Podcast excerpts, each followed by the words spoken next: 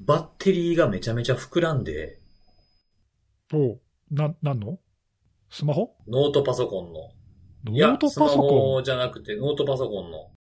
え、俺、昔、iPhone のさ、バッテリーが膨張したことあるんだけど、一回。はい。え、あれ、スマホがなるもんじゃないのば ?PC もなるんだ。いや、僕これ PC なの2回目なんですよ。あ、マジでそうそうそえ。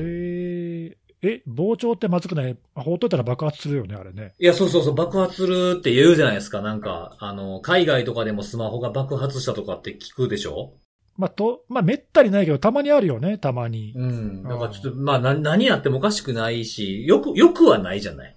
うん。え、それ何、こう、目で見て明らかにわかる感じ蓋が、こう、膨らんじゃってる感じそうそう。あのね、机の、デスクの上でね、ノート PC を置いて作業してるんですけど、いつも。はい。で、なんかちょっとこう、まあ、机って基本、まあ当たり前ですけど、平らじゃないですか。ああ、はいはい。でね、ちょっと前からなんか、立て付け悪いなと思ってたんですよ。あーガタつく感じ。そうそうそう、なんかこう、キーボードこう、打ってても、なんかこう、グイッグイってちょっとなんか、どっちかが高いか低いかみたいな。おーおーおーで、なんか嫌やな、なんか嫌やなと思いながらも、まあ、普通に作業できるからやってたんですけど、なんとなくね、こう、作業した時にこう、リクライニングして、椅子をね、はい。そして、こう、いつもと違う、こう、なんていうか、視線視点で、やってたら、もっきり隙間できてるんですよ。それで気づいたんだ。そう。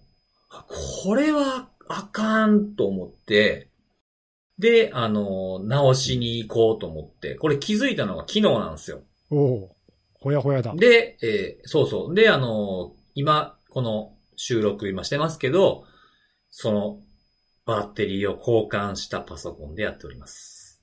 そんなに何もうなんか、うん。すぐ交換できるのそう、あの、今日朝その店が開く時に電話してね、朝一というか。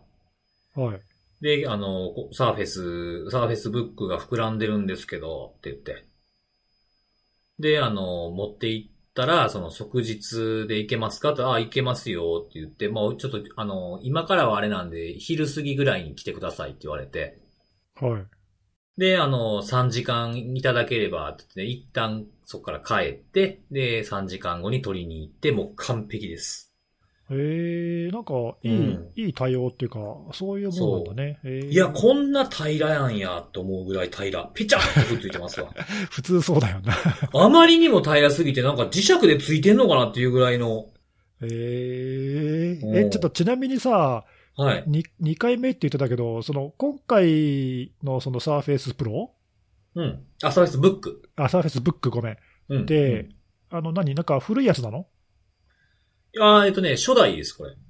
初代って言われてもわかんないけど、何年前多分2000 2016年とかじゃないこれ。あだーだいぶもう、古いですよ。あーじゃあ、まあその、うん。経年劣化でバッテリーがいいっちゃってても、まあ、不思議はないのか。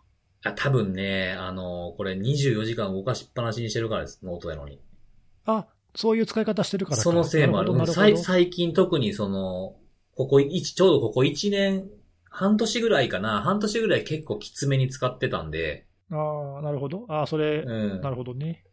そうそうそう。そのせいももしかしたらあんのかなっていうとこですよあね。ーでも多分ダブルパンチ的な。なるほど。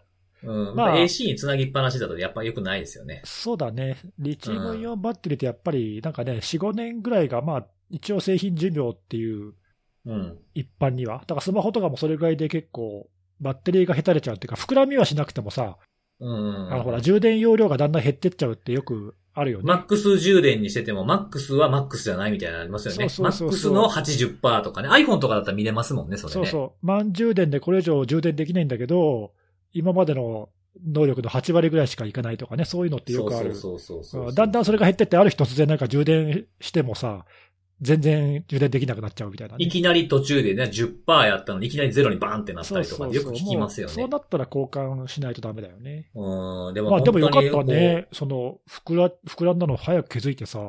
いや、本当ですよ。なんか爆発とかしたらね。うん、いや、あの、そうそう、実際、国内でもあると思うけど、爆発まではいかなくても、その出火しちゃうとかね、かあのあー火事の原因にそねうそう、うん、あるからね。で。これからどんどんあ暖かくなってくるから余計にね、負荷もかかるやろうし、え、で、交換して、どうですかもう快適。めちゃくちゃ快適ですわ。あ、なんかこう、なんさっきも言いましたけど、このピタッとくっついてるというか、こんな薄かったんやっていうぐらいの感じ。それでもさすがに5年も経ってると、もうなんかサポート的なものは効かないんだよね。あのね、そもそも、あの、なんかね、いろいろこう、サイト調べてみると、なんかバッテリーの交換って基本的にやってないみたいですね。あ、そうなんだ。えう。ん。そうそう。だから、まあちょっとこのサポートも、まあ切れてるというか、その対応もしてもらわれへんから、まあ、なんていうんですかね、こうサードパーティーのところに頼んでるんで、これをするとサポート効かなくなりますけどとか言われる、言われたんですけど、いや、そもそもこれ効かへんからいいですって言ってやあーやってもらったんですけそうだどよ。ね。まあ、なんかよくね、あの、アップル製品でもああるけど、アップルの純正のショップじゃなくて、他でなんかバッテリーとか安く交換とかしちゃうと、それで保証ね、効かなくなっちゃうとかね。よくあんのが液晶画面割れたらそこだけ変える人とかいますもんね。そうそうそう。うん。あの、よくあるよね、そういうのね。いや、でもほんまにね、普段からやっぱりね、バッ僕バックアップしてたからすごく楽でしたよ。ああ、急にそんななっても。そうそうそう。あの、もうあの、クラウドに必要なものはバックアップ取ってあるし、ちょっと一応だけチェックだけして、あ、これちょっと抜けてるなっていうだけをちょちょっとやって、一応消えたら消える可能性もあるじゃないですか。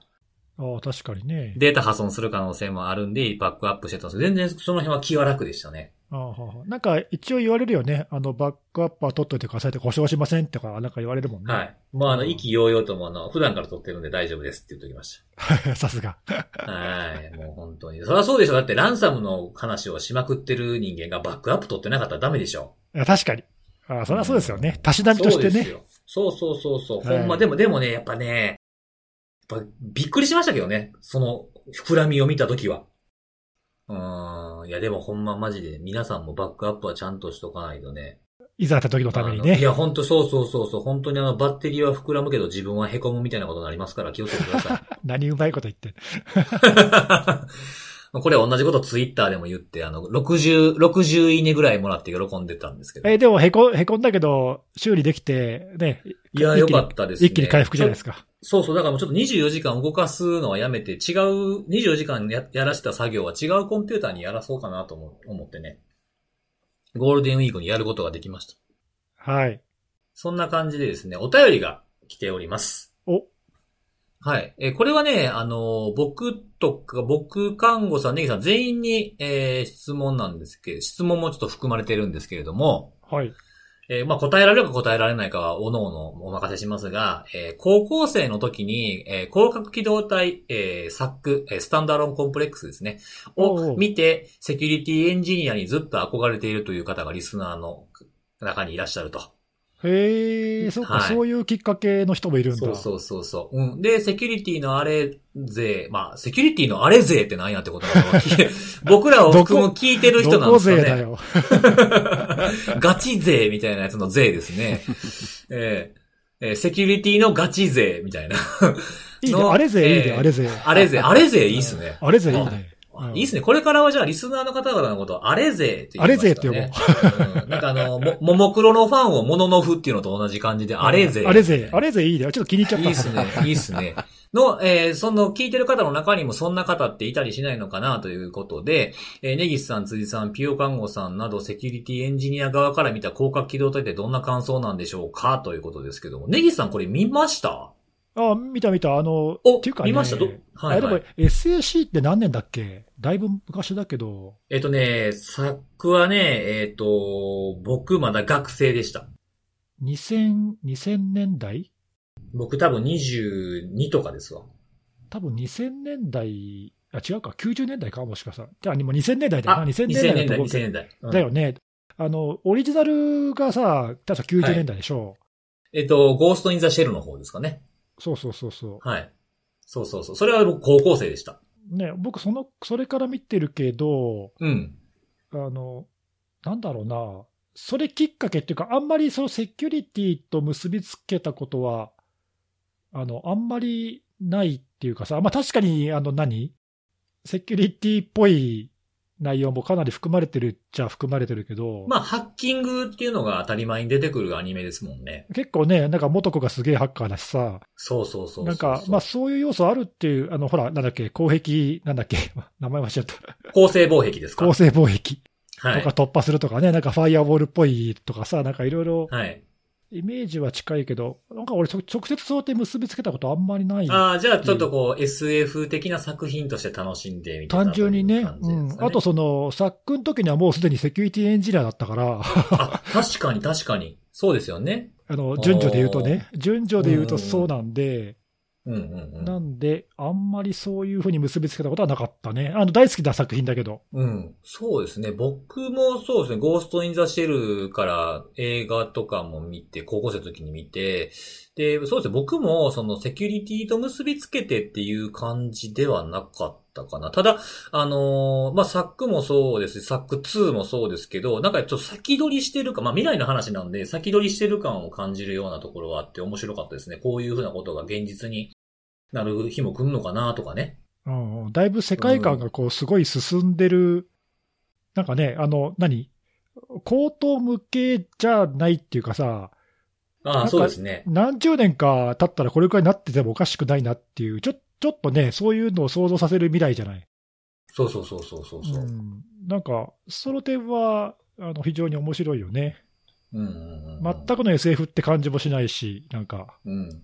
そうですね。あの、うん僕は本当これすごい好きなんで、あのー2014年に、あの、広角機動隊に、を2時間ぐらい語るっていうインタビュー受けたことあるんです よ。そうなんだ。はい。あの、アライズっていう映画がはいはい。何何編かに分かれるやつが出た時に、その、辻さんそういえば好きでしたよねって言ってインタビューに答えた。あれ、アラアライズの時ってなんかタイアップしてキャンペーンもやってたよね、確かね。えっと、JPRS がタイアップしてねステッカーとなんかか出してましいたよろいろやねっ。てたよね。うん。うん、そうそうそう結構まあ、広角機動隊は、なんかセキュリティ関連で取り上げられること結構多いよね。そう。なんか今あの、広角機動隊辻信弘で検索したら当時のインタビューがまだあ残ってましたね。あそう。 なんかほら、昔、ニスクのキャンペーンでも使われたし、あとほら、NICT のプロジェクトでも使われてる し、あ、そうですね。うん。うん、なんかいろんなところで使われてるよね、広角ってね。そうそうそうそうそうそう。だからまあ僕も好きな作品の一つですね。はい。まあでも直接セキュリティエンジニアと結びつけたわけではないってことだよね。そうですね。うん。看護さんはどうですかこれ。私はそもそも言うほどまず広角機動隊ちゃんと見てなくて、あ、そうなんですあね。、意外そうやだなね。い意外だね。結構、韓国さんゲームとかアニメと か、割と幅広く見てるふイメージがあるけど。そうそそうそう、うんあの、多分、あの、にわかなんですよ。んなことないやにわかんろ。 ですいません。ちょっと語れるほど見てなくて。で、逆になんかそのセキュリティ色持って見てたやつなんだろうなっていうのをずっとなんか二人の話を聞きながら思ってたんですけど、 うんうんなんだろうな多分私の中だと、あれかなソードアートオンラインとかは結構セキュリティのイメージ持って見てたかなほうほうほうほう。あれもなんかタイアップとかやってましたよね。そうだね、やってたね。うん。ですね。あとはちょっとお二人はご存知かわからないんですけど、うん。うん。とある科学のレールガンっていうのも、ああ、なんか、よくその、バナーみたいなので、なんか、バナーメーカーみたいなやつが出てくるや そうそうそうそうつ。とある何々そのう何々みたそういそうな、そう。ね、それはテよンくプレ出みたていなやつあまりますすよね。ね。はい。確かに。うんうんうんはいあれは結ああれも確か劇中、劇中というかその、アニメの中で、そのハッキングをするのが得意なキャラクターが出てくるんで、あ、そうなんだ。そへれーとかは見てたかな、ああ。なんかでもどっちも、あの、どっちもっていうか、広角と比べるのはあれだけど、まあ比較的新しめの作品だよね。そうですね。うんはいなん。かやっぱり新しい作品だとさ、そのもうもはやそのハッキングとかハッカーとかっていうのが割と身近だから、あ、そう結そう構そう。ね、確かに。題材で使われたりと確かにかそ、すねねうんほら、テレビドラマとかでもそういうの出てきたりとかさ、はい。うんなんかまあ、身近でもおかしくはないよね。そうですよね。これ2000年、2000、2000、今、ウィキペディアとか見ると2002年とか、なんか放放送されてたってありますから、まあ、やっぱりその時だと私もそんなに、全然セセキュリティっていう感じで見見れてないですね、多分。ついさんと同じような感じですね。うんはいそういう意味ではだいぶ時代を先取りしてる感じがあるよね。そうですね。う。うんんだから本当に息が長いですね。サザエさんみ、サザエさんはするんです けど。サザエさんと比べんなよ。いや、まあでもあれか、その、おお便りの人もそうだけど、まあ、もしかしたら、ね、最近の人はそういう身近なそういう作品から結構セキュリティエンジニアってこう、なんかあ、あるんじゃないですかね。なんかドラマとかもね。ビビッときてね、あ、俺もこういうかっこいいのやりたいとかっていう、まあいいイメージだよ、多分ね、それはね。そうですね。そうですね。うん。そうそうそう。へー僕も結構好きなアニメやから。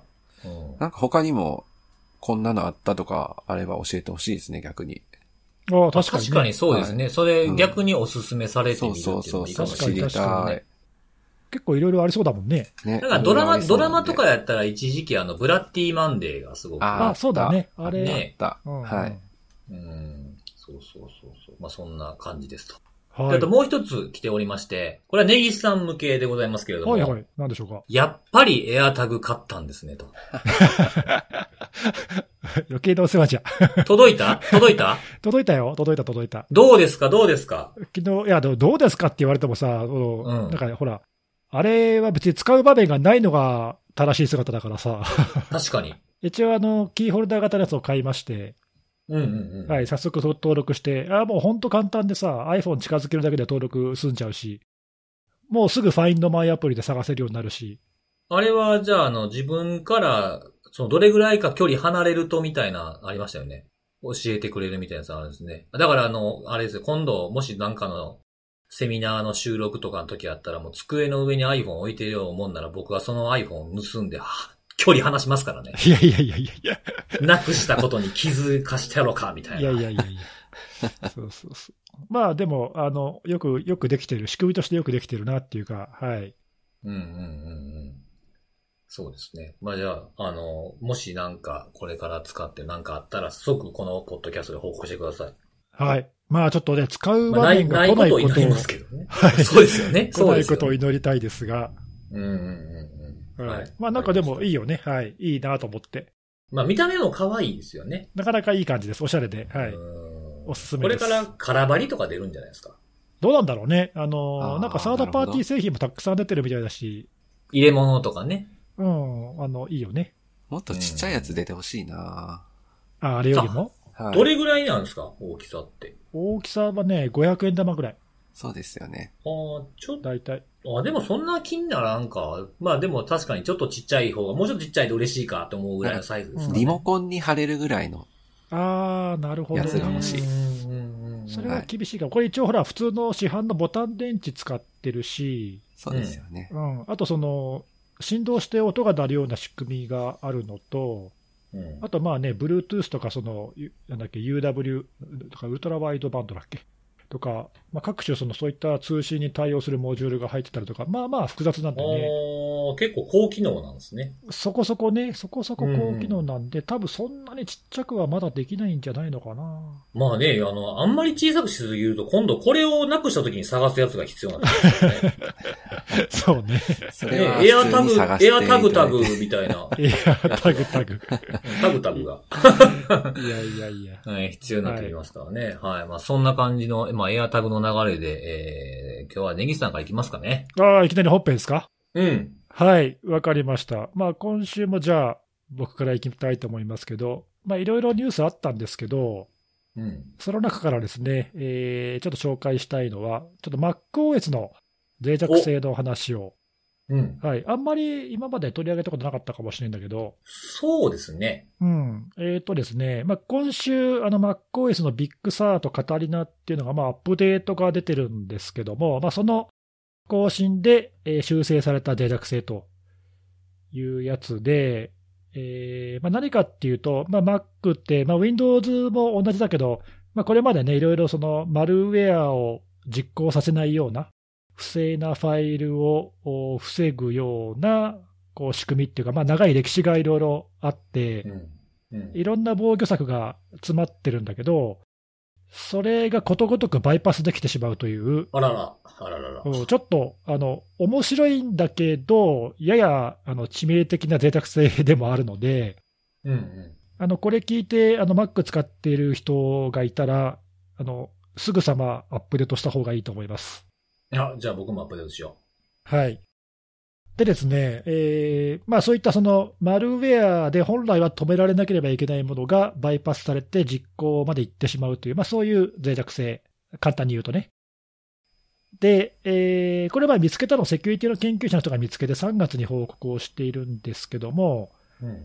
えーまあ、そのね、あの見つけた本人よりも、おもっとより詳しく脆弱性の内容を調べて、ブログに書いてる人がいて、これはあの有名なパトリック・ワードルさんっていう、うオブジェクティブ C っていうブログを書いている、おはいあのまあ、元 NSA ハッカーですね、あのうんうん。この業界では超有名な、あの、Mac のハッカーの第一人者あーなんだけど、まあ、その人がブログを書いてて、All your Macs are belong to us っていううーブログを書いていて、これあの、元ネタを知ってる人はね、クスッとしちゃう有名なミームだけど、多分これ聞いてる人はみんな知ってるか、知ってるか、知ってるかな。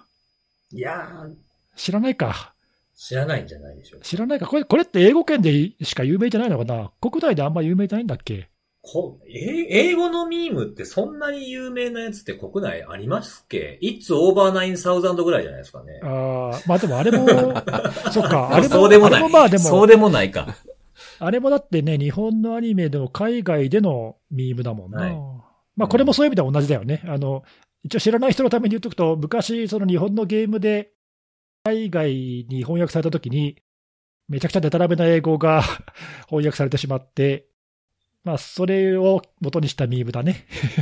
うんうんうん。はい。あの、気になる人は、All your base are belong to us で、えーちょっと調ウィべてみてキください。ペディアにある。載ってますね、あるはい、超有名なインターネットミームの一つですね、うんうんうん。はい、あのこれをもじったやつはいろんなところで出て出てくるんですけど、まあ、あのそれをもじったタイトルで、All Your Max are Belong to Us っていううんブログの記事があるんだけど、おちょっとこの記事の内容を軽く紹介したいと思うんですが、えーっとまずね、その Mac がもともと持っているマルウェアの実行を防ぐ仕組みっていうのは、まあいろいろあるんだけど、うん。そのうち代表的なやつが3つあって、えーまず1つ目が、えーファイルコアランティーンっていう、うー日本語で言ったらなんだ、検疫の仕組みって言えばいいのかな。うん。えっ、と、これは何かというと、これはあの、まあ Windows にも同じような仕組みあるけど、インターネット経由でダウンロードしたファイルには、えーコアランティーアトリビュートっていう特殊な属性がくっついて、うん。これはダウンロードしたファイルだから信頼できないですよっていう、まあ、マーキングがされるという仕組みですね、まず。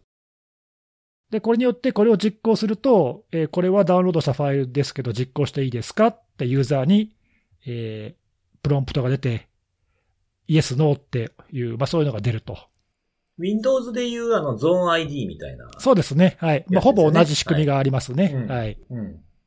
で、えー Mac にもそれに相当するものがあるんだけど、で、これはだいぶ昔に導入された対策なんだけど、まあ、もっともね、これだけだと、ユーザーは大体ね、あの、何も見ないでイエスって押しちゃう、はいはいはい。まあ、よく、よくあるパターンですよね。で、全然防御策にならないと。いうことで、次に出てきたのがゲートキーパーってやつで、うん。これは何かというと、今度は、えっ、と、行動の署名をチェックするという仕組みですね。これも Windows にも当然あるけども、うん。。えー Mac にもアプリにちゃんとあのデベロッパーのコードの署名がついてるかどうかっていうのをチェックして、署名がないと、お署名がないので実行できませんっていううんエラーメッセージが出るという、まあ、そういう仕組みがありますと。で、これはさっきの反省を踏まえて、署名がないやつはには実行しますか、イエス、ノーじゃなくて、実署名がないので実行できません、OK ってボタンしかないという。なので、許可するた、実行を許可するためには、セキュリティの設定をわざわざ緩く設定し直して、許可しなければいけないという、まあ、一手間必要になってるんだよね。だから、そうですね。はい、普通のユーザーはそれでまあ実行しないだろうっていう。というそういう仕組みがまずできたんだけど、おところがこれもその、まあ、マルウェアの作者とかが、まあ、不正に Apple のデベロッパーの ID を取得して、コードの署名をつけちゃったりとかすると、まあ、簡単にバイパスできちゃうとうんうん。いうのがあって、えーまあ、これでも不十分だねということで、まあ、その次出てきたのが、ノータリゼーションっていう仕組みで、これは日本語に訳すとなんだろう、交渉っこう交渉じゃないですかね。ていうのがね、公の証っていう字を書いて、交渉交渉、って役場うんの交渉ですよね。そうでですね、そうそう。で、訳すのが正しいのかな、ちょっとわかんないけど、でまあ、英語ではノータリゼーションっていうんだけども、す。これはさらにもう一歩踏み込んで、えーそのちゃんと署名がついてるかとか、まあ、いろんなその条件をアプリにつけて、制約をつけて、で、事前に実行したいアプリは、その、アップルのチェックを受けなければいけないと。うんで、チェックを受けて、事前に OK という登録がもらったトータリゼーションが OK になっているアプリしか実行できないような仕組みとうん。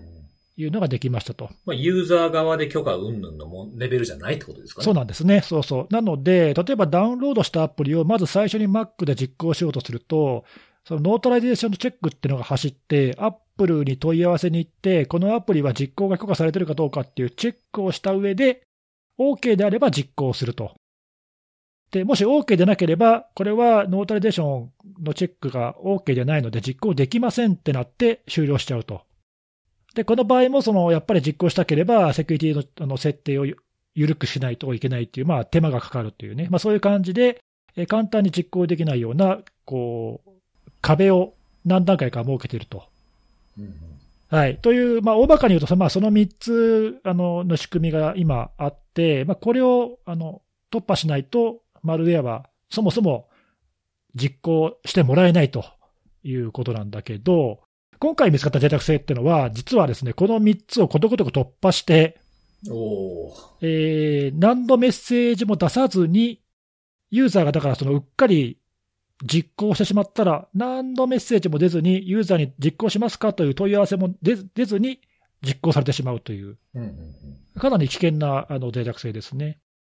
なんだけど、仕組み自体っていうか、あのすごくシンプルというか、このその今言ったその署名がついてるかとか、えーノータリゼーションのチェックが OK になってるかとかっていうのは、まあ、そういうあの条件分岐がまあ当然あって、全部通ったものだけが実行っていうふうになってるはずなんだけど、ある特殊な条件のアプリを作ると、うんそのチェックに引っかからないっていうね、あの穴おをー穴を見つけたと、うんうんまあ、そういうもので、これ、攻撃自体はすごい簡単で、えー Mac のアプリってさ、えー Mac 使いの人は知ってると思うけど、うん。うん。アプリって .app っていう拡張子がついてるんだけど、うん。 app ってこう単なるファイルじゃなくて、えー複数のファイルを含んでる、まあ、ディレクトリ構造をしてるんだよね。うんうんで、その中に、えーっと、まあ、ファイルのバージョンとか、メタデータを含んだ、えー、info.plist っていうファイルが入ってたりとか、えっと、Mac のバイナリー本体が入ってたりとかっていう、まあ、そういう、あの、決まった構造をしているんだけど、うん。うん。えっと、今回の攻撃のおパターンっていうのは、まず、その、メタファイル、えー、ドット、あ、info.plist っていうファイルがまずない。わざとない状態にすると。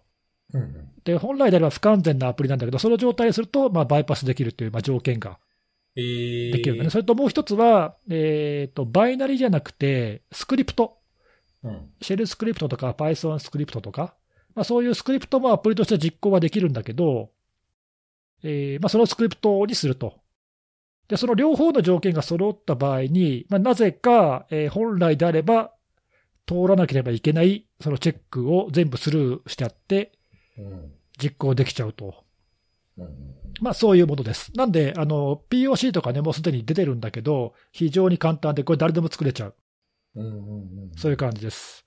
なんか動動画で上がってましたよね、これ。検証あそうでしてするやねつ。が。はい。うん。動画でなんか、あの、電卓アプリが起動するとかね。うんうんうん。はいで、なんで、すごく攻撃が簡単なので、まあ悪用も可能だし、なおかつね、これちょっと一つ、あの、やばい点は、えっ、と、この脆弱性を見つけた人、まあ、あの、パトリックさんじゃなくて別の人なんだけど、別の人が3月の末に、アップルに報告をしてるんだけど、うんうんえー実はその前の1月にはすでに、いーシュレイヤーっていうマルウェア、Mac 向けのマルウェアで、この方法が使われているとおーいうことで、だからその研究者が見つけて報告する前、アップルがその自分でもそれに気づくよりも、ずっと前に、もううん。攻撃者側は、まあ、誰か気づいてそれを使ってましたと、あ、じゃあゼロデーだったってことですね。ゼロデーだったってことですね、でしかもインザワイルドでしたとうんうんうん。いうことなので、まあ、今、それがどのくらいあの広く使えてるかって、ちょっと僕、分かんないんだけど。うん。まあ、あのし仕組みもすごい簡単で、誰でも攻撃利用できるし、もうすでに実際に観測もされてるしということで、これはやや危険なので、うんうんうん。はい、あの、まあ、あの何、そのアップルの、あの Mac のね、アップルストアからしかアプリはダウンロードししませんっていう、まあ、そういう人はあんまり気にしなくていいんだけど、えーそうでないファイルを実行するような人は、これはね、ちょっとやばいので、速攻で。はい、アップデートした方がいいと思います。うん。アップデートをすぐにしてほしいときは何て言うんでしたっけ何とぞ、何とぞ。そう はい。ういんや、本当にそういう感じですちょっね。とはいそうそう。まあちょっとマイクロソフトの人の言葉を Mac のやつに使うっていうのもちょっとなんかこう味わいがある感じがしますね そう。ね。はい。はい。あの、まあ、ま何とあぞ、何とぞの案件ってことですね。そうですね。はい。あの、うんまあ、そんなに、あの、なんだろう、世間的にそこまで騒がれてない気がするんだけど、まあ、これはちょっとね、悪用が容易だし、インザワイルドだし、うん。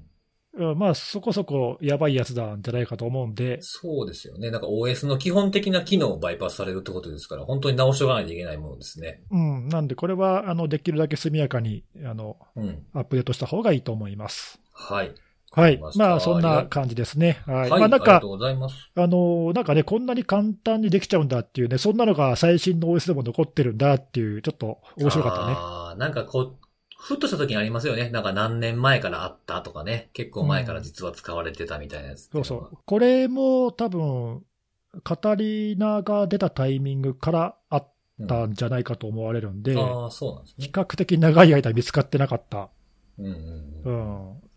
脆弱性です。ね。そうか。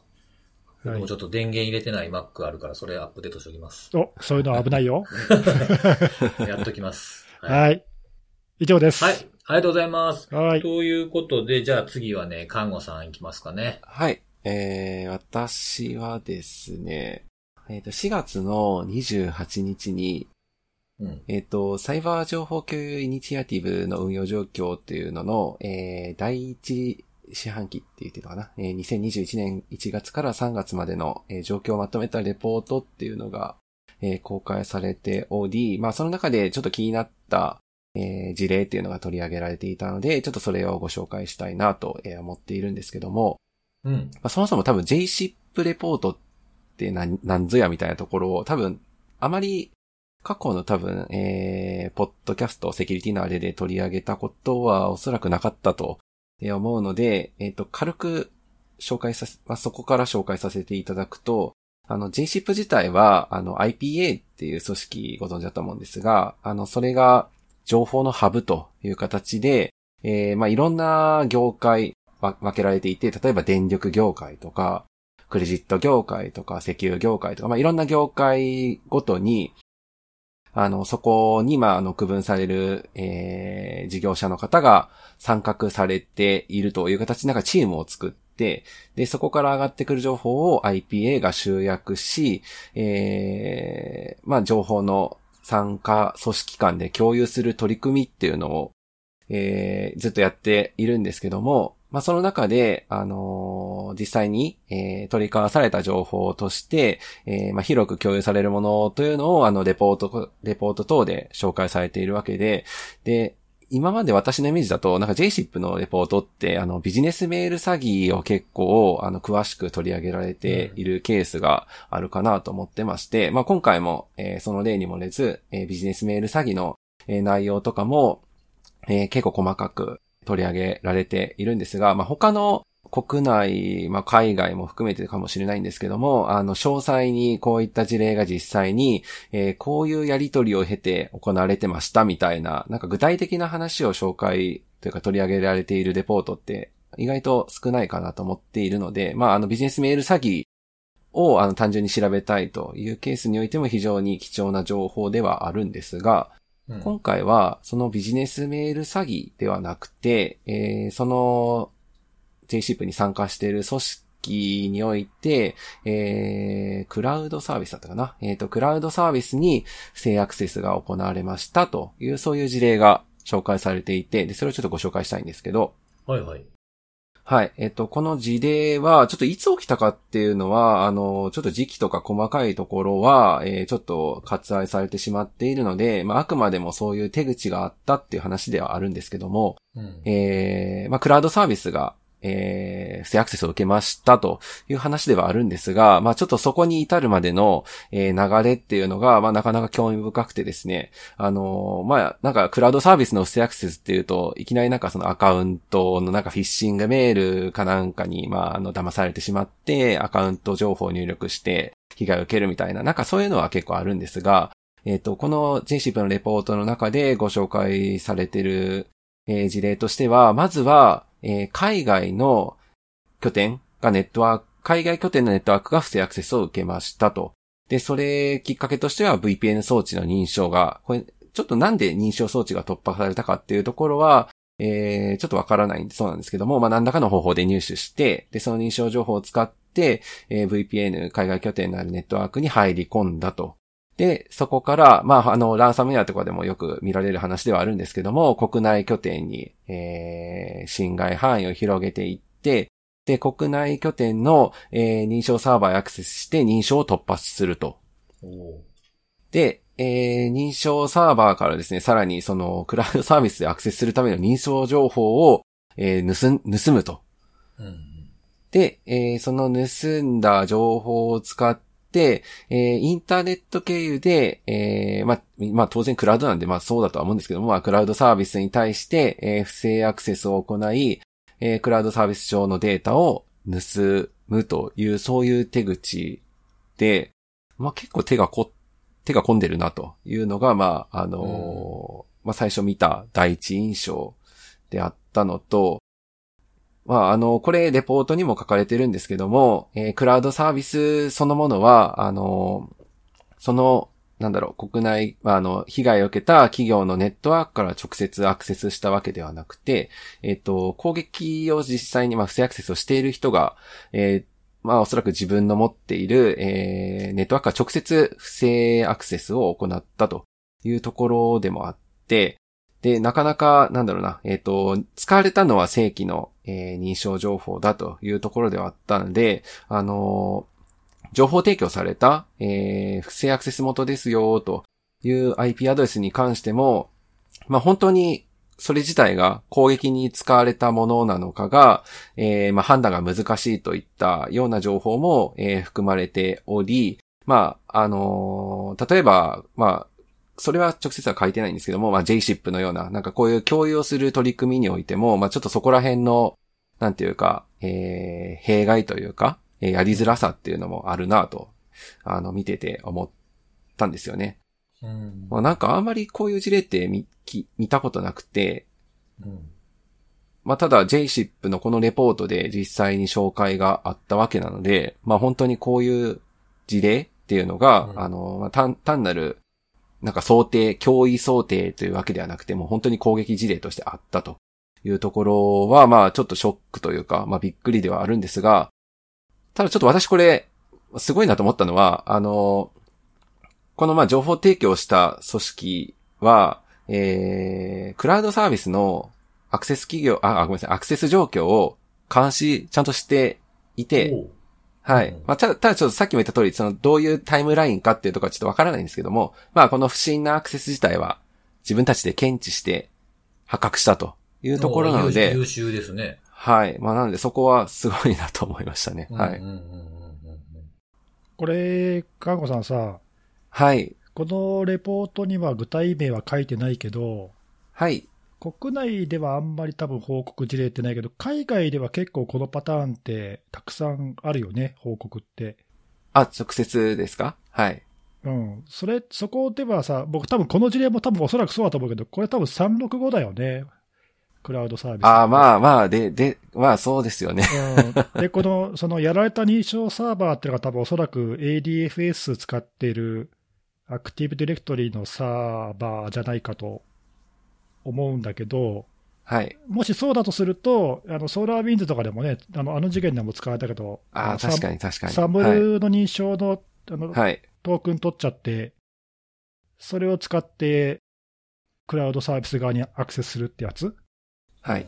そのパターンだったら、多分たくさん海外では報告が出ている事例なので、おそらくそれと同じじゃないかなって気がうん。あ、確かにそうですね。はいす。るんだけど、まあ、わかんない、違ってたら違うかもしれないけど、はい。まあちょっと具体名はね、ここには抱えてないんで、なんともってところではあるんですけど、あはといそ。のさっき言った、というのは、そのさっき、えーと、侵入経路の第一段階で VPL を何らかの認証突破っていうのも、この間、あのアメリカの CISA が報告していた事例でも全く同じ侵入経路が使われていて、それもパルスセキュアかなんかの VPN を突破してるんだけど、あらかじめ認証情報が、あの、何らかの手段で取られていて、はい。正規のパスワードを使って入ってきたって書いてあるんで、うん。まあ、なんかよく使われる上等手段の一つかもしれないね。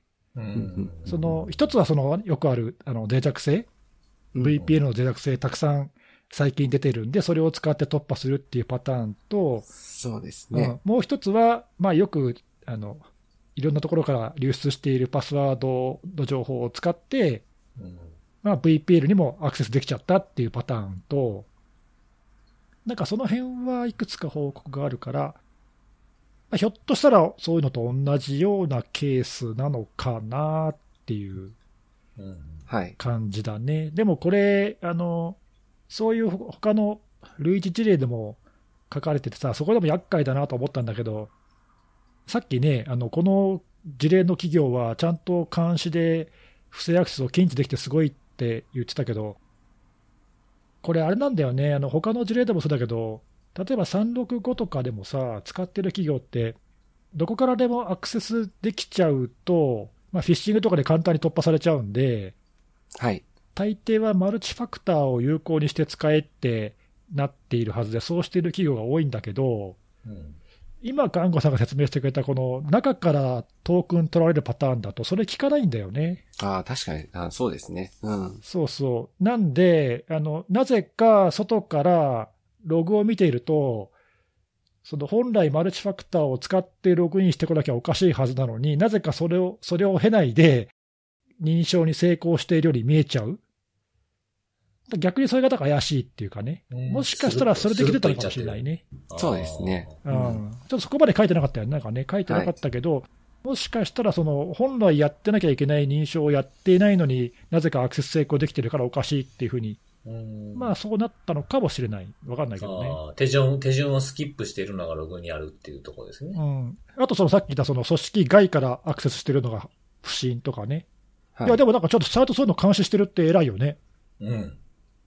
それなりにちゃんとそういう運用が、ま、回ってる会社じゃないとできないよね、これね。んそうです。ね。ここはすごいなと思そいうだました。ね。そうすごい、はいすごいけど、そこで不正アクセスされるまで気づかなかったわけだ。そう、それなんですよ。これ、ただ、あの、この事例聞いて、うん、じゃあ、うちで何とかしようかってな、なっても、なかなか、なんか、なんかやれば安全みたいな感じにはなりづらいのかなって気はしてて、まあ当然やるべきことはちゃんとやっていけば安全にはなっていくんでしょうけど、海外拠点でとか、海外の VPN へのアクセス経路とか、海外から国内へのアクセス経路とか、認証サーバーへの不審なアクセスとか、多分なんか何段階か攻撃が成功するにはこう、ね、はい突破しなければいけない壁があるはずだけど、うんどこでも見つからなかったんだね、これ。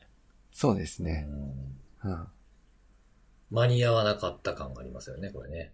いや、間に合、え、間に合わなかったって何がんログで見つけたけど、持ってかれてるわけですよね、これ。あ、そうそう、あー最終段階でようやく見つかったって感じだよそね。うそうそうそうそうそう。だからまあ監視してれば何でもいけるっていうわけでもないと。スピード感でここでね、間に合わなくて持ってかれちゃったっていうのが、この事例からわかるわけですからね。この会社がどうかはちょっと分かんないけど、はい。その外からの、そのクラウドサービスの外からのアクセスとかはちゃんと見てたけど、うん。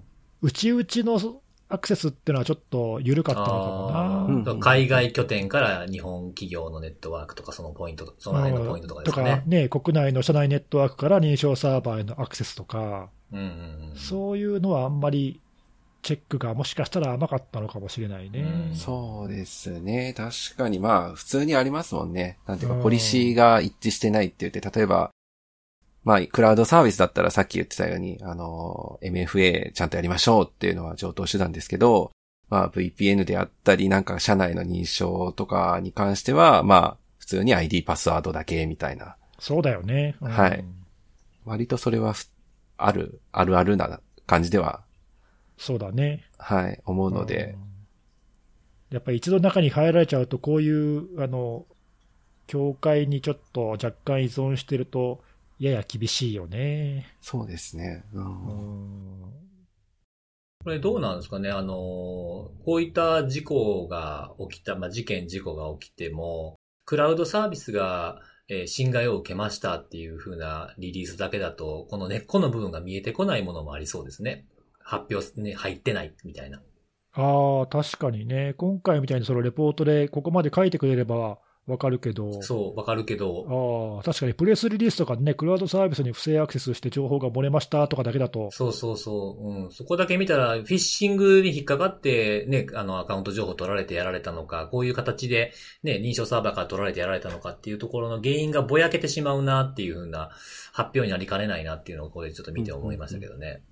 確かにね、うん、そうそうそう。これもでもあれだね、これ、この事例でさ、ここまで経路が明らかっていうことは、うん。一応その、見つかったきっかけは、その最終段階のクラウドサービスへの不正アクセスだろうけど、そこからちゃんと辿れたってことだ。でそうすよね。。うんう。ん。あじゃあ、後追いで調べる手段はあったんだね、ということは。そうですね。ログとかそういうのはあったんでしょうね、確かにちゃんとね確かにうんね、 だからそれを、やっぱり、ちゃんとモニタリングしておく必要があったってことなんですかね。そういう意味においては。そういうことだよね。後からその、怪しいってことが分かっていれうん。けば、結果論で言っちゃいますけど、ね、こそうはそうそう、はいうん、はいトラックバックして、順に追っかけて、多分海外の拠点までたどれたってことだと、そうおでそすらよく、ね。うん、思うんだけど、それがリアルタイムではモニタリングできてなかったってことだもんね。はいうんあでもそういう意味だとね、そのリアルタイムで監視して見つけようっていう風なアプローチも大事ですけど、何かあった時に終えるか自分たちはっていう観点でも見る必要ありますよね。そうそうそうそう。そうね確かに。いや、実際だって、今言ったようなその痕跡を追うって、いや、相当難しいと思うよ、いこや、れ。難しいですいやよー。大変だと思いますね。時間もねえ、かかると思うし。うんうんいや、でもそれがまず難しいし、それをね、モニタリングってちょっと簡単に言っちゃったけど、実際そこまでできてる企業がどんだけあんだよっていう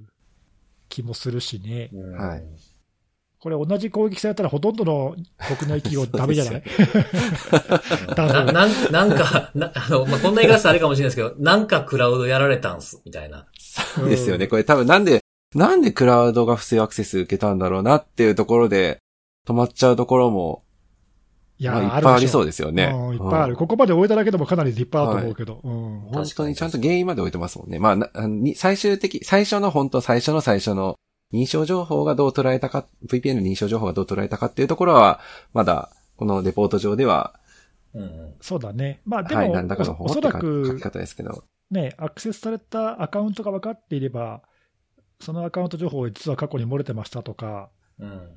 まあ、あるいはその過去に脆弱性情報、あの脆弱性使って認証を実は取られてましたとかね、はい。うんなんかそういうのはあの予測はされてんじゃないかね、きっとね。そうですよね。まあ、ログには直接残ってなかったとしても、そうそうそう。うんはい。いやー、厳しいね。これは厳しい戦い戦いだね、はいこれは。はあーそうですね。これは結構し、なんか全てにおいてしんどいなって感じしますね。うんいやー、ね、見つけるのも追うのも間に合うのも。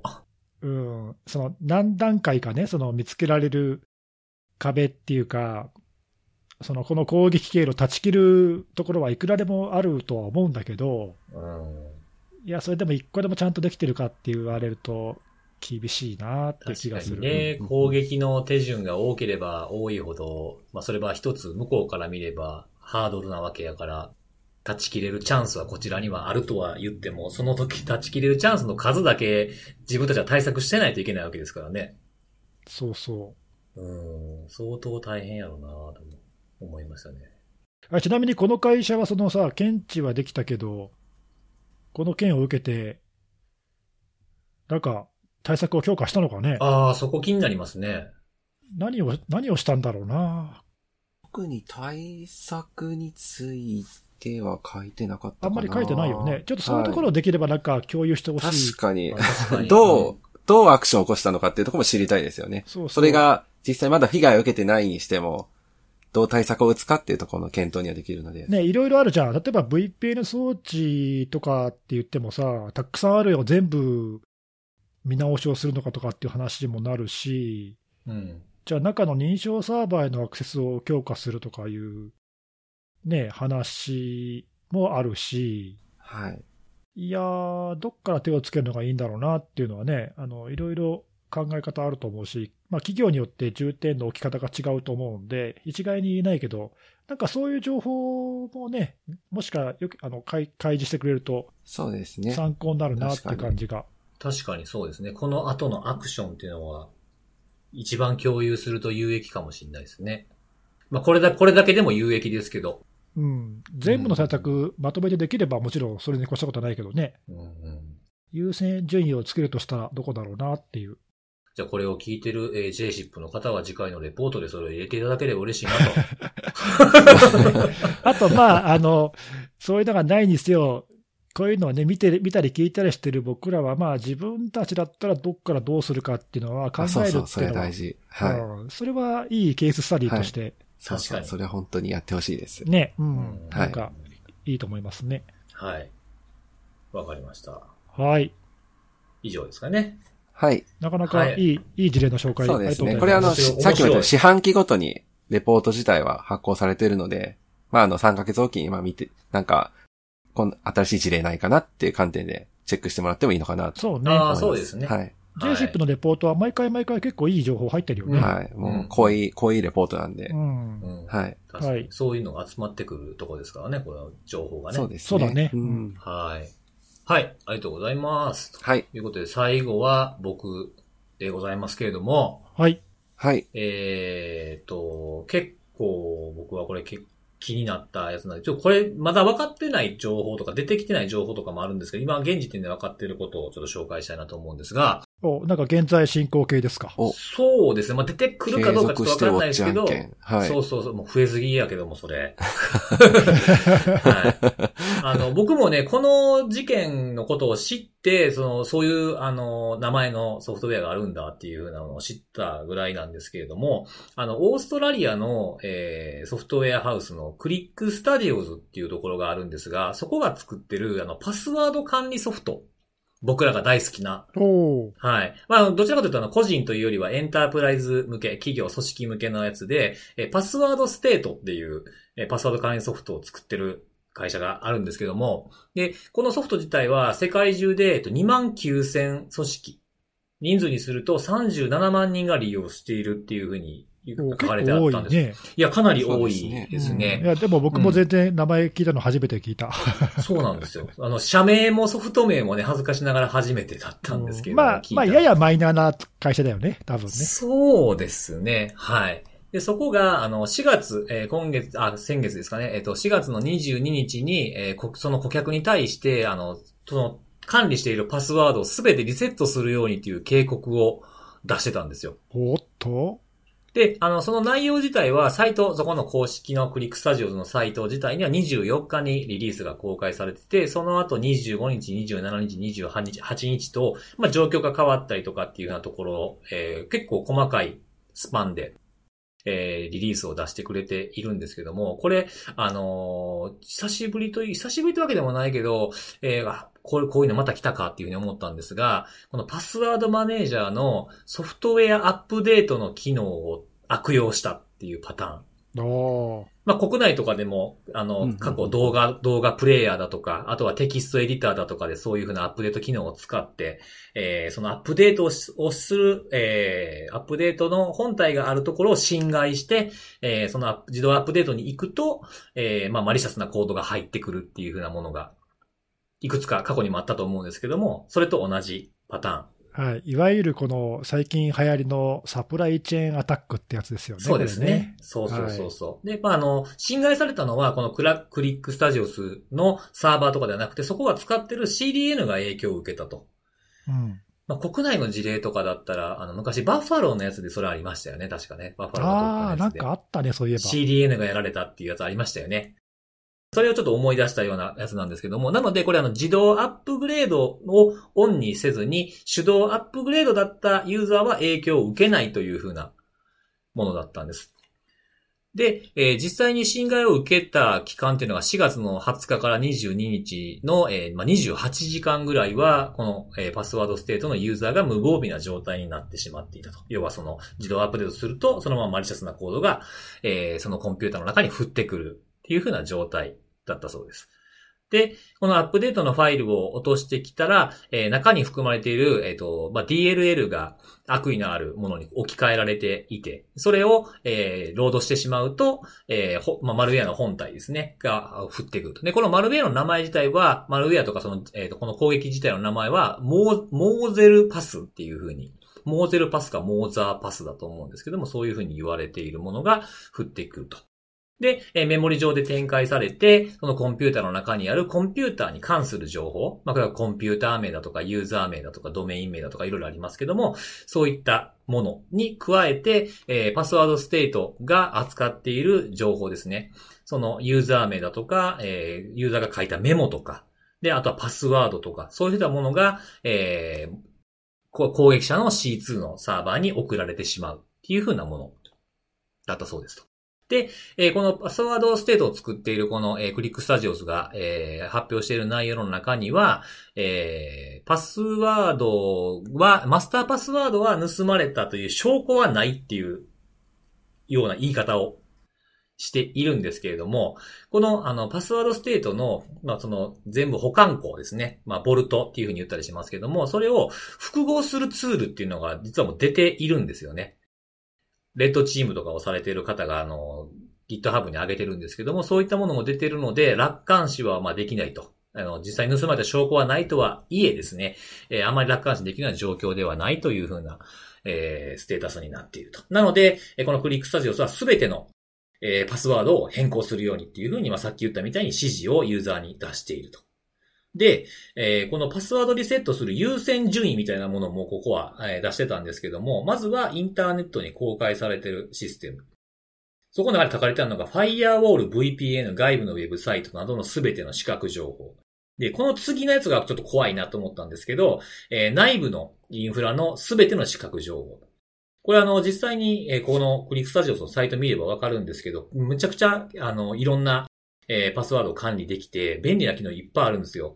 プチプチってやるだけで、内部の RDP に接続できるとか、SSH に接続できるとか、みたいなものがあるので、結構ここに、これを使ってる組織の中の人たちっていうのは、何でもかんでも認証はここに掘り込むっていうふうなことをしているんだろうな、というふうなところですね。で、えー、これ、あの、さっき、あの、手動アップデートだったら影響を受けなかったっていうふうに言ったんですけれども、まあもちろんそれは正しいんですけれども、ここ20、さっき4回リリース出してるって言ったうちの最後の28日、まあ現時点でですね、最後の28日のリリースで、えー顧客に対して、えー自分たちが送った、えーそういう指示の内容というか、あの、なんていうんですかね、その修正、ここそういうふうにしましょうねとかっていうふうなところの内容を SNS に投稿しないでっていう通知を出してるんですよ。おうこれはなぜかっていうと、攻撃者は、あの、その内容を監視して、えーまあ、アタック、攻撃するのに利用できるような情報を探してる可能性があるみたいなことを書いてて、でその、あの、根拠もいあったんですけども、あの、クリックスタジオを装ってメールを送って、えーアップデートここからしましょうっていうふうなフィッシングがすでに発生してるんですって。うんうんなので、そう、自動アップデートをしてなかったから大丈夫。じゃあ手動アップデートをちゃんとしようと思っている矢先に来たメールをクリックすると、これにまた感染してしまうんですよね。なかなかこう、攻撃者の囲い込みがエグいなっていう風なところですね。やっぱこの攻撃来た時に、防げるかなっていう風なものは結構見てて不安になりましたね。僕も最近パスワード管理ソフト変えたところなんで、ゾッとするようなやつでしたね。これ、ちょっと聞いてて、2つ思ったんだけど、うん。 1つはさ、この狙われたのがそのパスワード管理ソフトっていう点、はい。うん。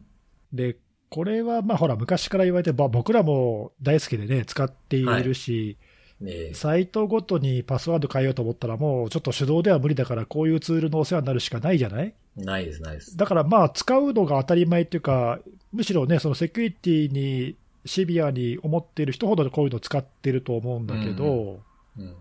でもまあ、あの前からね、こういうところに一箇所に全部集めたら、そこをやられたら全部おしまいじゃんっていうことは、まあ、前々から言われてて、うんでもそうは言っても、まあ、仮に、例えば僕、ラストパスっていうサービス使ってるけど、うん。はいはい。そこのサーバー上に置いてある僕のそのボールドのそのパスワードが全部入っている暗号化されたファイルが仮に漏れても、うん。マスターパスワードさえ強くしておけば、安全だからっていう、そこの一点がさ、最後の砦だったわけじゃないそうですね。うん、だからまあ安心して預けてるんだけど、うん。今回の攻撃はそうじゃなくて、うん。ユーザー側にマルウェアが入っちゃってるわけじゃない。そうです。だからそのユーザー側の、で、今回その、配信されたマルウェアも結構解析とか進んでるけど、はい。ユーザー側にマルウェアが入っちゃったら、これもうアウトで、そうなんです よ。マスターパスワードがどうだろうが、なんだろうが、多分もうこれダメ、ダメだよね。ダメなんだよ。ダメ、ダメなんですよ。うんだって、あの、パスワードツール使うときにマスターパスワードに入力しちゃうからさ、そう、そこで黄色がとかでやらもうれるアケーウスもうもアあウりますトで、これはアウトなんで、あの、預けてたパスワード全部漏洩したと思った方がいいと思うんだけど、ちょっとだからね、こういうそのパスワード管理ツールっていう特殊なツールに、今回のような、その、そのもう一個思ったってのはそのサプライチェーン攻撃っていう、防ぎにくい攻撃うん。で組み合わされたら、これもうちょっと、防げないよね。今、どうやって防ぐって言ったけどそうなんさ、すよね防げなくないこれ。そう。そうなんですよ。これどうしたらいいって言われたら、ね。いやなんー、て答えたちょらいっいのとこれ防げないっしょ。うん。で、しかもこれパスワードリセットせいって言っても、ものすごい数じゃないですか、多分。いやー、そうそう。いや、ゾッとしたよね。俺自分でもしさ、こうれ、ん。使ってないけど、たまたま、ね、自分が使っているパスワード管理ツールで同じことが起きたらさ、ゾッとするよね、これ。そうなんですよね。いや考えたくないでしかもちょっ。うんなんかパスワード変え、 じゃあ変え、頑張って変えようっても変えてるうちにどんどんやられていきそうな気もしません間に合わなくて。うんいや、ただね、そこでちょっと、ちょっとふ一点、腑に落ちないっていうか、腑に落ちないんじゃないけど、疑問に思ったのが、うん。その、今回のって、まあ、その、世界中で3万くらいだっけ ?30 万だっけ ?3 万30、30、えー、ユーザー数ですかユーザー数。ユーザー数37万です。 37万。顧客数で言うと3万ぐらい。顧客、えっ、と、そうですね、2万9000社。だよね。ちょはいっとどういう会社が入ってるか分かんないけど、うん。攻撃した人の狙いはどこにあったんだろうね。ああ、そこね。そこね。うんうんいや、例えばさ、ほら、あの、なんその何十万といるユーザーの誰か一人を狙うとかはない、いや、わかんないけど、うーん。ないと思うんだけどさ、うん。まあ、要はほら、そのワンのムゼムで被害者の一人だったら、うん。そのたまたまその一人人のパスワードをわざわざ狙うかって言ったら、まあ、そういう狙い方はしない気がするんだよね。うん。うん。うんだけど、その今回、この会社が狙われたのは、何なんだろう、これを使っているどっかの企業をピンポイントで狙いたかったのかな。うーん。これね、あの、僕もその目的、まあ、目、攻撃ってやっぱ目的気になるじゃないですか。我々、我々とかまあみんな気になると思うんですけど、僕一個なんか、あの、うんって思ったところがあって、この、あの、感染させた後に通信するサーバーっていうのは攻撃者が止めてるんですよね、一回。ほう、確か、なんかレポートに書いてたような気がするんですけど、なんかこれなんか短期決戦なんかなっていう気はちょっとしたんですよね。ちゃちゃっと盗んでちゃちゃっと売るっていう、イニシャルアクセスブローカー的なことなのかなでああ、そっちか、自分で使うってことは考えてないってことね。そうそうそう。それをこうもうとりあえず取ったやつを売るだけ売って、みたいな。はいはい、それはあり得るね。うん、そうかなっていう風な気はちょっとしましたけどなね。るほど。ど、うん。確かにね、あのその何、一般の一般消費者っていうか、はい。が使うものではなくて、これはほらあのエンタープライズ向けのソリューションはいはい。っていう話だから。そうですね。うんまあ、その企業への侵入経路として使い道は結構ありそうだもんね。うん。うん。そうかそうか、自分で全部つく別に使う必要はなくて、とにかくそれを全部売っちゃえばいいやってことか。うん、数多分めちゃめちゃ多いと思うんで、ああ、確かに。ちょっとはい、 1ユーザーあたり平均いくつか分かる。仮に10個だとしたら、それだけでもう300万のそうそうそう認証情報が手に入るわけだもんな。まあ、じゃあ、まあ、それはちょっと言い過ぎか。全ユーザーが感染したわけじゃないから、あ、まあそうですね。まあ、仮に1%だとしても、30万のうちの、まあ、3000。うん。で、それが10個だとしたら、まあ、3万アカウントぐらいは手に入るわけで。そうですね。うん。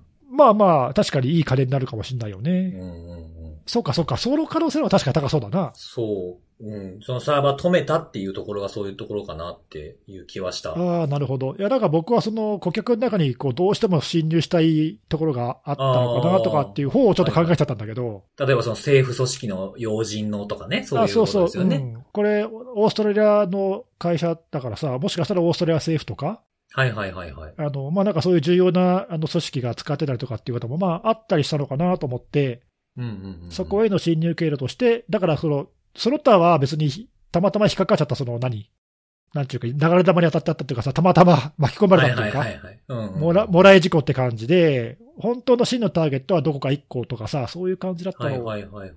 かなーっていうことをちょっと想像したんだけど、ああ、まあ確かにそれもありえますけどね。まあどっちもあり得るけど、なんか、うん聞いてると確かに辻さんのなんかうん。予想の方が、なんか近い、近い気もしてきた。当たってそうだ。いやー、でも ね、いちょっやでといもずれいず怖れいにせな、よこ、れ。ね、ターゲットになってないからといって、別にね、 だからパスワード変えなくていいって話にならないからな。そういう話にはならないですからね。ううーーん。ん、そうなんですよ。だからこれはちょっと怖いなと思って、ちょっと紹介したくなったんですよ。いやー、怖いよね、これ。怖いけどさ、怖いけど、これ、ユーザー買いできることなんかあんのないんですよね。だってこれ、自動アップデート有効にしてたら、むしろ被害に遭ったわけでしょそうそうそうそうそう。だからその、す常に最新版みたいな心意気で行ったらそれを逆手に取られたみたいな感じなんですよね。でもそれ普通いいことってみんなに言われてるじゃない 自動更新は有効にしようってみんな言われてるもんね。で僕結構自動更新ってあんまり昔からオンにしないんですよね。自分でやるんですよね。それは何なんでちょっと様子見たいから。僕で。でもそれでね、それで救われたこと一回あるんですよ。あ、そうなんだ。うん。あの、僕もその、アップデートを利用した、あ悪用した攻撃に当たってしまったアプリケーションを使ってたことがあって、で、それをしてなかったんです。自動で。で、あの、アップデートしますかっていう風に出るんですけど、いつもそれは、い、あの、一回いいえって吸って、ちょっと間開けてから上げてるんですよ。それが功を奏したわけ。そうそうそうそう、あの、いや、あの、インターネットから直接攻撃できるような、そのポート開けたりするようなアプリケーションじゃないので、まあ、ちょっとぐらいは猶予を置いてでもいいかなっていうふうに思ってて、たまたま、あの、やられなかったっていうのはありましたね。なるほどね。うんまあ、あ、の、ね、Windows の更新も企業とかに当てる場合にはね、ちょっとやや慎重にそうです検ね証してからとかね、まあいろいろうん。企業ごとのスケジュールでっていうのは、まあそれはよくある話だけど、うん。一般の結構ね、ユーザーとかの場合には、まあ、基本ね、Windows とかも自動更新すべきっていう話になってるし、例えば、ブラウザーとかもね、普通今は、はいはいはい。まあ大体最新のバージョンが勝手に送られてくるからさ、 うんうんうん。再起動したら勝手に上がっちゃうしみたいなね、まあ、クロームとかもそうですもんね。うん、まあ、今、全般的にそういう方向になってるから、むしろ自動更新を止めるっていう方がなんかね、リスクが高いというか、そうですね。だから僕もその自分の、あの、実家のね、家族のコンピューターとかはもう自動アップデートにししてありますもんね。うん、まあまあ、知識がない人ほどそういうふうにすべきだからね。そうそうそう。あの、やっぱり忘れちゃうっていうのもあるしね。でもそうすると、こういう攻撃にはどうどうしたらっていうか、 どう感染しちゃうよね。そうなんですよね。怖いよ。ね。そう。だからどう、どうしたらいいかっていうアドバイスがすごくしづらい。ちょっと話ずれちゃうかもしれないんですけど、あーはいはいはいのパスワード管理ソフトで、うん。えー、あの、OTP、えっ、とワン、ワンタイムパスワードを記録させる機能ってあるじゃないですか。ありますね。たいはい、じ、たい TOTP? うん。はい。ああれを、や、やってます誰があの、例えば辻さんであるとか。ああ、僕らがってことね。あの、僕は自分のことで言うと、そこは分けてます。うん。ああ、やっぱり。うんはい。それやっちゃうともう最後の砦が本当なくなっちそゃううんそで。うそうそう。いや、なんかそこは一つヒントになるかなとは思ったんですよ ね。ああ、確かにね。はい、はいはいはい確かに。それは大事かもね。まあ、あの、はい。はい。あの、何 ?2 段階とか多要素の認証がないサービスではどうしようもないけど、うんうん。。はいい。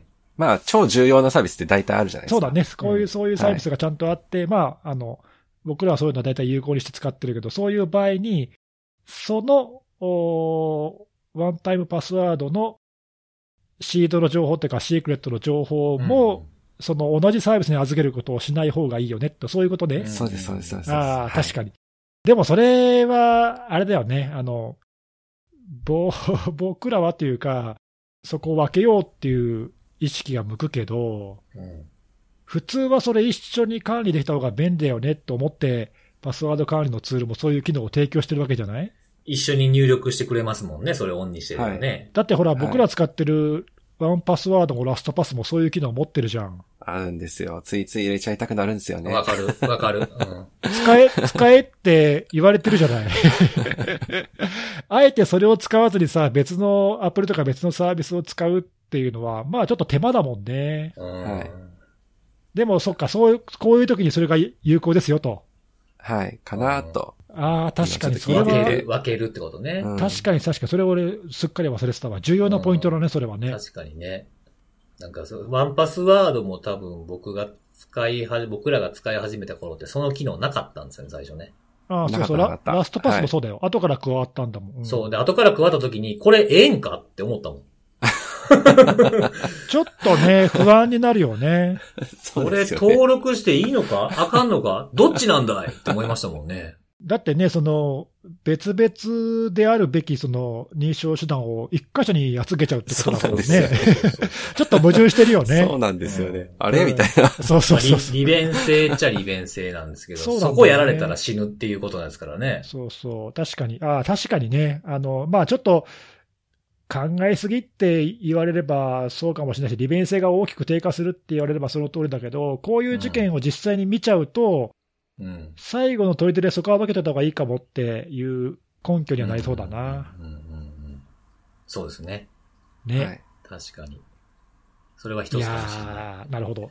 でもそれぐらいしかないな。そそれぐらいしかないな ね。結論それぐらいしかない。そう。ちょっと難しいなと思いましたね、こういうのは本当。ねいやーどうするワンパスワードが同じ攻撃手段で受けたらさ、まずね、びもうこびれっちょっくとりする。びっく りする。するんですびけっ ど。くりするところからです。いやもうこれどうしよう、本当絶対ないとは言い切れないよ、これ。看護さんは、あの、ワンパスワードでしたっけはい。私ワンパスワードではす。、えっ、と、ローカル型はい。スタンドアローン運用してます、私。がね、その、ボルトが持ってかれたらもう、みたいなはい。。とこですね そうですね。ね、いや、だってその更新、え、ワンパスワードって自動更新自動更新ですね。あれ違ったかなまあそういう多分仕組みあるよね、当然。はい。はい。僕は、あの、つい最近クラウド型に変えましたんで。ああ、そうなんだ。言ってましたよね。なんかそんなこと。えーその自動更新の仕組みでマルウェア降ってきたらどうするよ。どうしよう。実はもうね、みたいな話になったら大変ですからね。どうしようっていうか、多分気づかないんでしょうね、それは。気づけないし、多分。気づかないですよね、これ。。うね。んいやー、厳しいな。うんなんか自分たちではどうしようもない部分っていうかね、更新ファイルを守ってるところに依存してしまいますね、これだと。うん、まあだから完全はないけどさ、だから一般のその利用者側にできることっていうのは、うんそのできるだけセキュリティの高いというか、うんそういう侵害とかを起こさなそうなところを選ぶくらいしかないよね。わかんないけどね。どれが、うんあの、本当に問題がないかとかってわかんないけそうどでさす。ね。そこはなかなか難しいですけどね。 難しいよね。もうなんか、なんか不便にする方法しか、なんか対策がないんですよね。もうなんかこんなこと言い出したらさ、あの、ほら、僕多分前にね、そのパスワードをどう管理するかみたいなこととかってよく聞かれたりするじゃないですか、インタビューとかでも。はい。うんだから。それで、そのパス、例えばパスワード管理ソフトを使うけど、でもパスワード管理ソフト誰もが使えるわけじゃないと。まあ、その、多分お金かけたくないって人もいれば、いやいやもうアンチウイルスとかもいろいろやってるのに、またソフト買うのみたいなことを言う人もいるから、その場合は紙にメモしましょうっていうのをお勧めするんですけど、その時に紙に全部書かないっていうふうなことを言うんですよね、僕。うん。落とした時に大丈夫。誰かに見られた時にもそのまま使えないように、まあ、例えば前後に何か一文字ずつ出すとか、っていうのをパスワード管理ソフトでもやるんかってね。 パスワード管理ソフトにも全部は登録しないみたいな。そう、でも違う気がすんねんなっていうね。今回のじ事件とか見てて、うん。いや、意外と、紙最強じゃねえとか思い、思っちゃったいりや、するよ本当ね。思い、思う、思う 神、神が一番。アナログで管理するのが最強じゃないかとか、ちょっと最近思い始めてきたんだけ ど。そうそうそうそうそうそう。ワンパスワードじゃなくて紙パスワードかもしれないですね、こいれね。や、本当にね、それがもしかしたらひょっとしたら最強じゃないかなとか。マジですか。アナログ帳作んなきゃいけないじゃないですそか。うだよれ。どうするそういう世界が来たら。アいやー、ナあログり帳えるか、ありえるはいよな、それ。ね、いや、でもそういう疑心暗鬼に駆られてさ、その便利なツールだけど、使いたくないからって思っちゃう人出ても、まあ、不思議はないよ。いや不思議じゃないですよあそうそれは何にでもありますよね。ね。うーん。はいちょっとね、あのーどうすんだみたいな空気に最後になって、自分が最後に喋るべきじゃなかったな っていう。じゃあそろそろ次行きましょうかね、みたいな感じで流せれたらよかったけど、僕最後になってしもうんたみから。りしちゃったじゃないですか。はい。いやいや、でもこれさ、あの、うん。決してその、何、得意な事例ってわけでもないっていうか、うんうん。うん、あのこういうパスワード管理のツールが狙われるってのは、まあ、さもありなんて感じだし、はいはいはい。サプライチェーン攻撃は本当に最近よく聞く攻撃パターンだし、うん。まあなんかあの、考えておいた方がいいよね、あのうん。身近な攻撃として。うん、こういうのが、もし自分のところに来た時にはどうなるかっていう、じゃあこうしようか、自分はこういう運用に変えようかっていうのはちょっと考え直した方がいいきっかけだねと思い、ました。そうそう、うん、自分が使っている便利なツールのその負の側面っていうか、リスクもやっぱりちゃんと考えなきゃなって、改めて思はいったけどなそうですね。うんはい、はい。ということで、えー、ちょっと今日は長めになってしまってますけども、かんさらっと、えー最後におすすめのあれを紹介しようかなと思っております。はい。はいはい。 えー今日はですね、映画でも音楽でも食べ物でもございません。おおえー 僕は最近ちょっとですね、買ったものがあったんですが、それを使ってみてよかったぞというお話です。エアタグですか違う よ。エアタグ買ってよかったなってことはもう僕すでに一回なくしとんのかって話で す。この短期間で。何で家しょをうか出てへんのに。えっとね、今日はですね、あのー着圧ソックスよかったぞと。お何ですか、それは。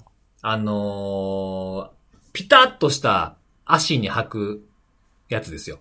あー、なんかあれ、むくみが取れるとかそういうやつ。そうそうそうそうそうそあーはいはいなんかう。うん俺は自分では履いたことないけど、あれだよね、そのよく、よくっていうか、何、女性向けのストッキングとかでもそういうのあったりするんじゃないなんか見たことある気がする。あ、そうそう、あの、ね、寝るときに CM とかでやってるやつとかだと、あの、女性が寝るときに履いといて、朝起きたらスッキリみたいな CM とかがされてたりね、とか。なんか、うん、よくそういうの見かけたことあるけど、うんそうそうなんかそういう、そういうやつうん。で、僕、最近ほら、あのー散歩をよくするっていう、あったかくなってきたし、さらにするようになったっていうのがあって、で、うん、まあ、まあ、いわゆる運動じゃないですか。まあ1時間以上歩くんで、僕。はいで、。それで、それで足が疲れるっていうのもあるし、で、逆にあの、運動せえへんかったらせえへんかったので足だるなってきたりするじゃないですか。おーもうどっちにしてもだるなるやん、なんかないのソリューションって思った時に、あ、そういえばなんか CM で見たことあるやつ、試してみようかなって。あんなんほんまに効くんかいなって思いながら、買ってみたんですよ、なんとなく。ほう。そしたらもう吐いた瞬間、ちょっとすごいなんか気持ちいいな、これっていう。お感じで。えで、なあんかのあねる、んだはい。圧迫される感じがするわけそうそうそう、キュッと、キュッとなってますわ。今今もつけてますけども。へーはい。で、まあ、あまりこう、ずっとつけっぱなしっていうのはあんま良くないんでね。血行が逆に悪くなったりするのもあるんで、まあ、ただたまにこう、脱いであり、履いたりみたいなことをしてるんですけど、勝った日は、あの、寝る前に履いてみたんですよ。でも結構いい感じかもと思って、で、朝起きた時の感じが全然違うかったんですよね。へーうん、だから座り作業とか多くて運動不足でむくんだりとかっていうのもあるし、座りっぱなしで結構むくみますから、こういうものもちょっと試してみるのもいいんじゃないかなと。僕は結構あ自分には合ってましたね。へーそうなんだ。うん。そうそう。ちょっとなんか履いてる姿がちょっとなんかあ違和感ありますけどね、自分は。じゃあ何デデザイン的ってことなんかそうそうそう。なんか、あんまり格好のええもんではないな、みたいな。まああ、そうなんだ。まあ。あ、機能性重視ってことか。そうそうそう。まあまあ家で使うもんなんで、別に誰かに見せるわけではないですから。それはあれあの、その、運動とかしないときに履くもんなのその散歩とかするときに履くもんじゃあなくて。僕は、あのあ、どっちでもいいらしいんですけど、僕はどっちかというと家でリラックスの時に使ってます。ああ、なるほどね。えうーん。